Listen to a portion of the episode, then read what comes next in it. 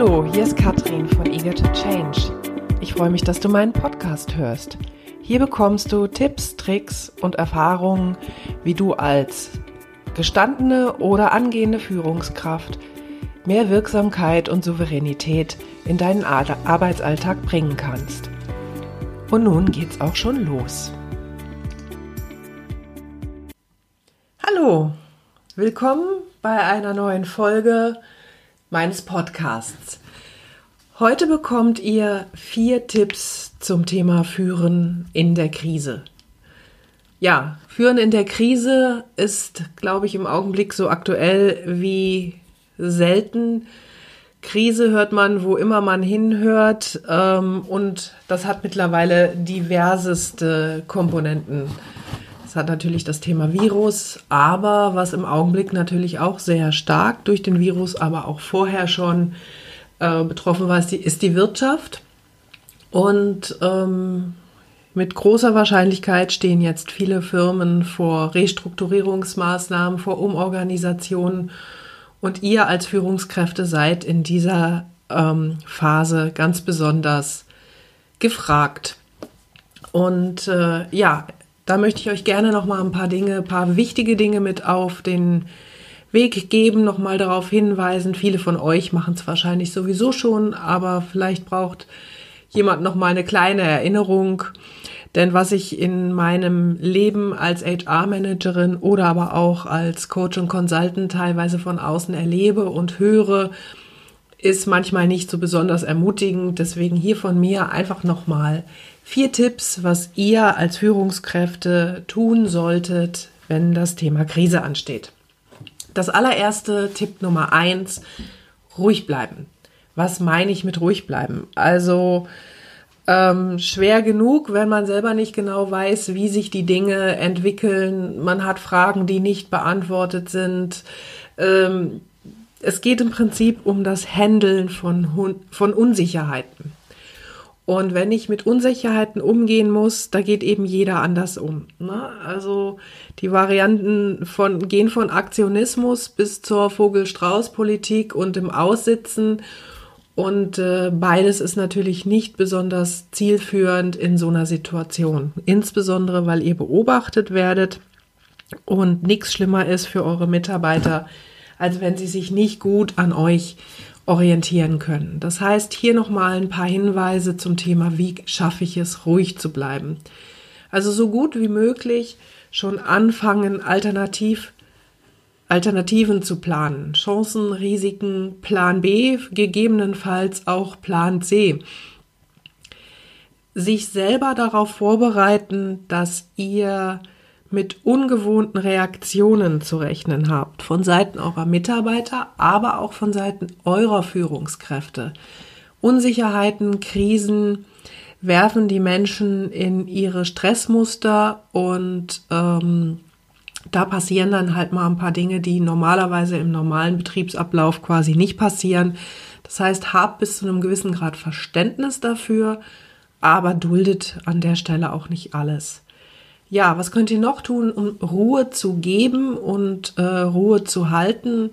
Im Prinzip wirklich, bis Entscheidungen wirklich getroffen sind, bis wirklich was passiert, den Alltag und die Routinen aufrechterhalten, den Fokus auf dem laufenden Business zu halten. Das ist beliebig schwer, aber es ist unheimlich wichtig, um den Mitarbeitern Orientierung zu geben. Ja, dann haben wir immer diese Phase, wo, wo irgendetwas zu Ende geht und das Neue noch nicht wirklich gilt.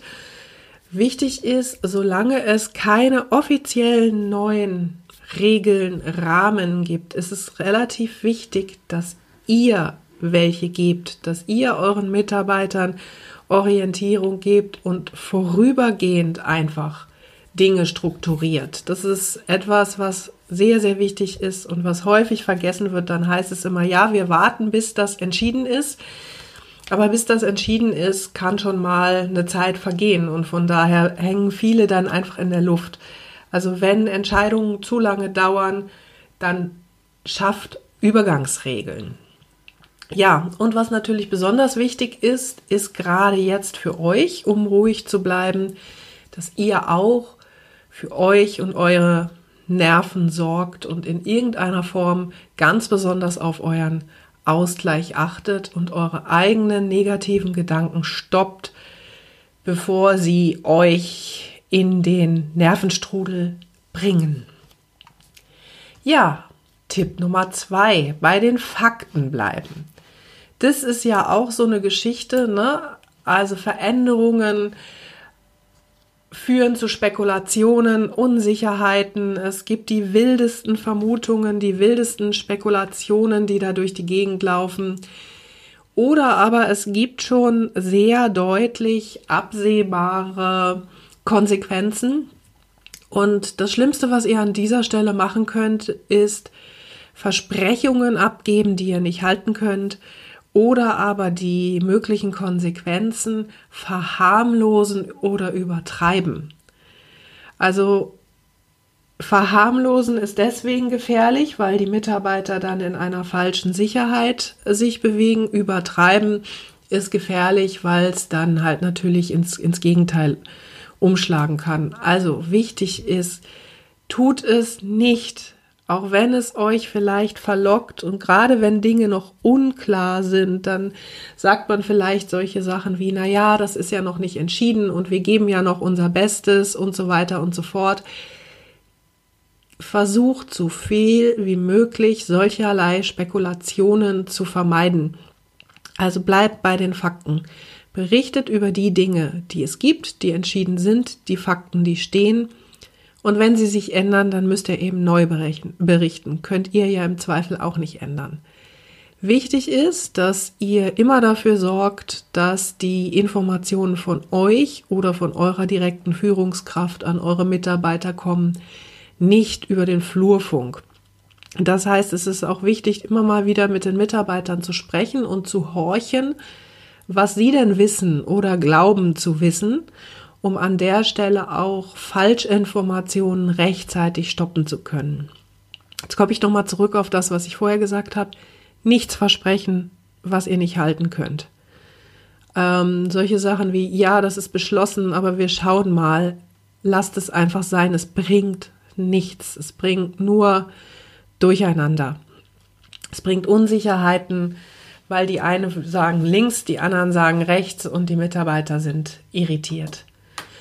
Was ihr tun könnt, ist mögliche Konsequenzen, da sind wir wieder bei dem, was wir hatten, bereitet euch vor und äh, habt Alternativen parat, stellt die möglichen Konsequenzen als verschiedene Szenarien dar.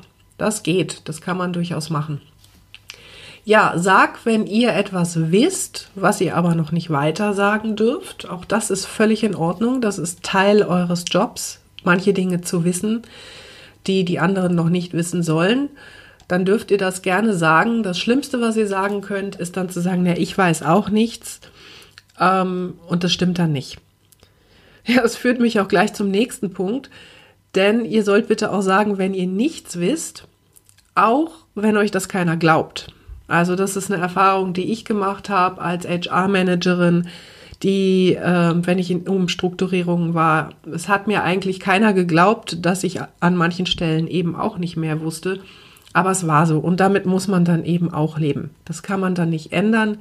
Das ist eben auch Teil dessen, des Führen in der Krise. Du kannst nicht everybody's darling sein. Du hast da eine, eine Aufgabe zu erfüllen, du bist Führungskraft oder du bist wie ich H R-Mitarbeiterin und wir hatten, also es gibt da eine gewisse Rolle zu erfüllen und da gehört eben auch dazu, dass man in solchen Situationen nicht everybody's darling sein kann und auch nicht sein darf. Und das führt mich zu Tipp drei, werde dir deiner eigenen Betroffenheit bewusst, denn es ist durchaus möglich, dass entweder du selbst äh, von der Restrukturierung irgendwie betroffen wirst, ist, ähm, dass du vielleicht selber deine Stelle verlierst oder eine andere Aufgabe übernimmst, oder aber du musst im Prinzip ähm, ja, Mitarbeiter abbauen oder musst dich entscheiden, welche, ähm, welche Mitarbeiter denn betroffen sind und so weiter. Das heißt, es sind Entscheidungen zu treffen.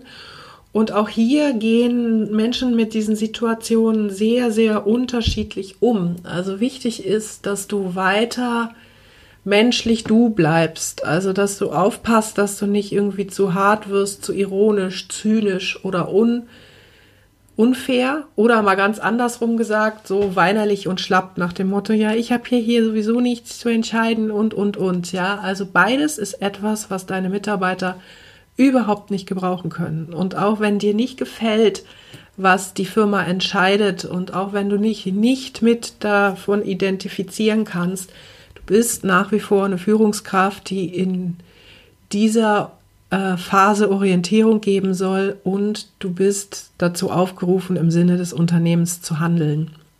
So, mit dieser Voransage, was kannst du tun? Du kannst dir selber immer noch mal wieder die Frage stellen, deine Entscheidungen, dass du deine Entscheidungen kritisch hinterfragst.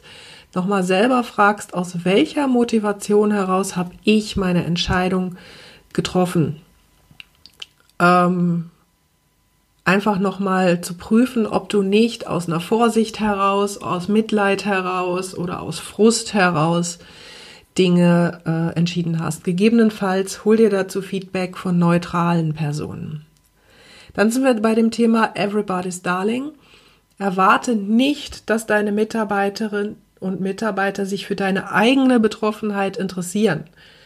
Die sind gerade mit ihren eigenen Gedanken beschäftigt. Das heißt, solltest du selber ähm, emotionale oder moralische Probleme haben, hol dir bitte Unterstützung von einer neutralen Person. Versuch es nicht, äh, nicht zu glauben, dass deine Mitarbeiter dir da ernsthaft eine Stütze sein wollen. Ja, hab weiterhin Verständnis für die Reaktionen, also das heißt, ähm, gerade in solchen Gesprächen, wenn man Trennungsgespräche führt, dann gibt es teilweise sehr heftige Reaktionen, ähm, damit musst du jetzt rechnen und ähm, das ist normal und danach verändern sich Beziehungen, also das ähm, gehört auch zu deiner eigenen Betroffenheit, dass die Beziehung sich zu solchen Mitarbeitern möglicherweise verändert. Das ist etwas, wo du in irgendeiner Form mit zurechtkommen musst. Das heißt also Verständnis haben, aber ohne dich zu verbrüdern und fair bleiben und jetzt nicht versuchen, in so einer Situation noch alte Rechnungen zu begleichen. Das bringt nichts.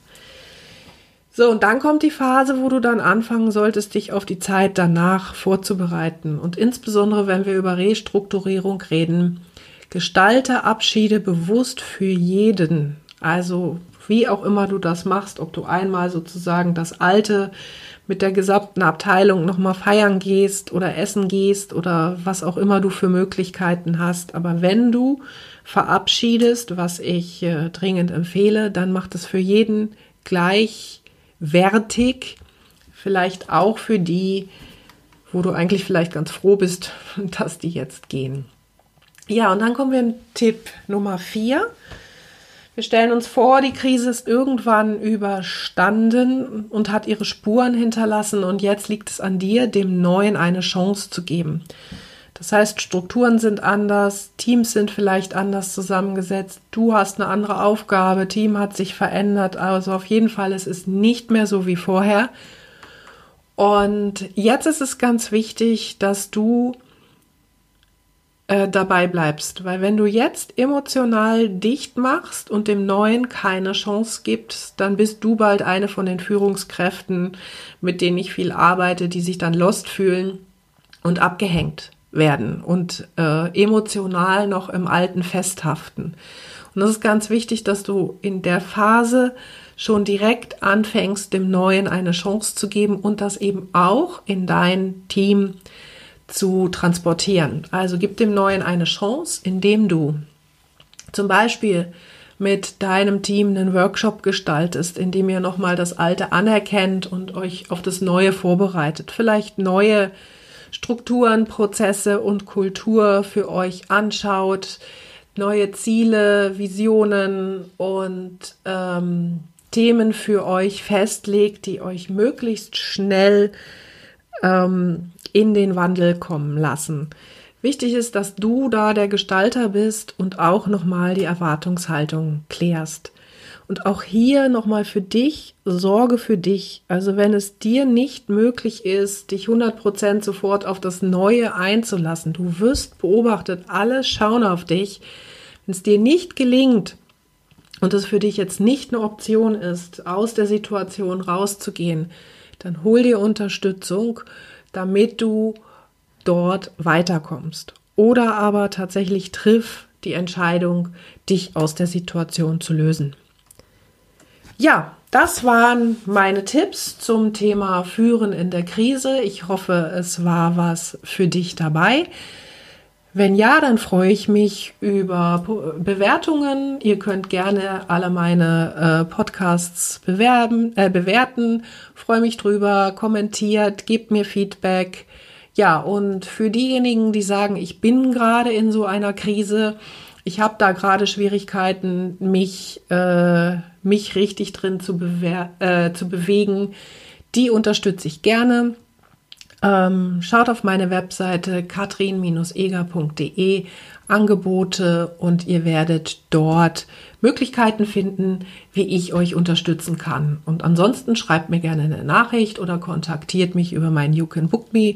Die Buttons findet ihr auf der Webseite. Ja, ich wünsche euch wieder einen wunderbaren Tag.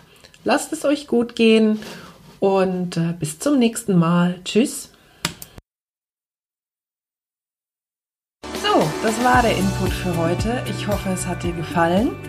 Wenn ja, dann schreib doch einfach eine gute Bewertung unten drunter. Das freut mich sehr. Wenn du mehr von mir hören willst oder sehen willst, dann folge mir auf LinkedIn. Da findest du mich unter Katrin Eger. Folge mir auf Instagram oder Facebook. Da findest du mich unter Ego to Change. Ansonsten findest du mich auf meiner Webseite katrin dash eger punkt de.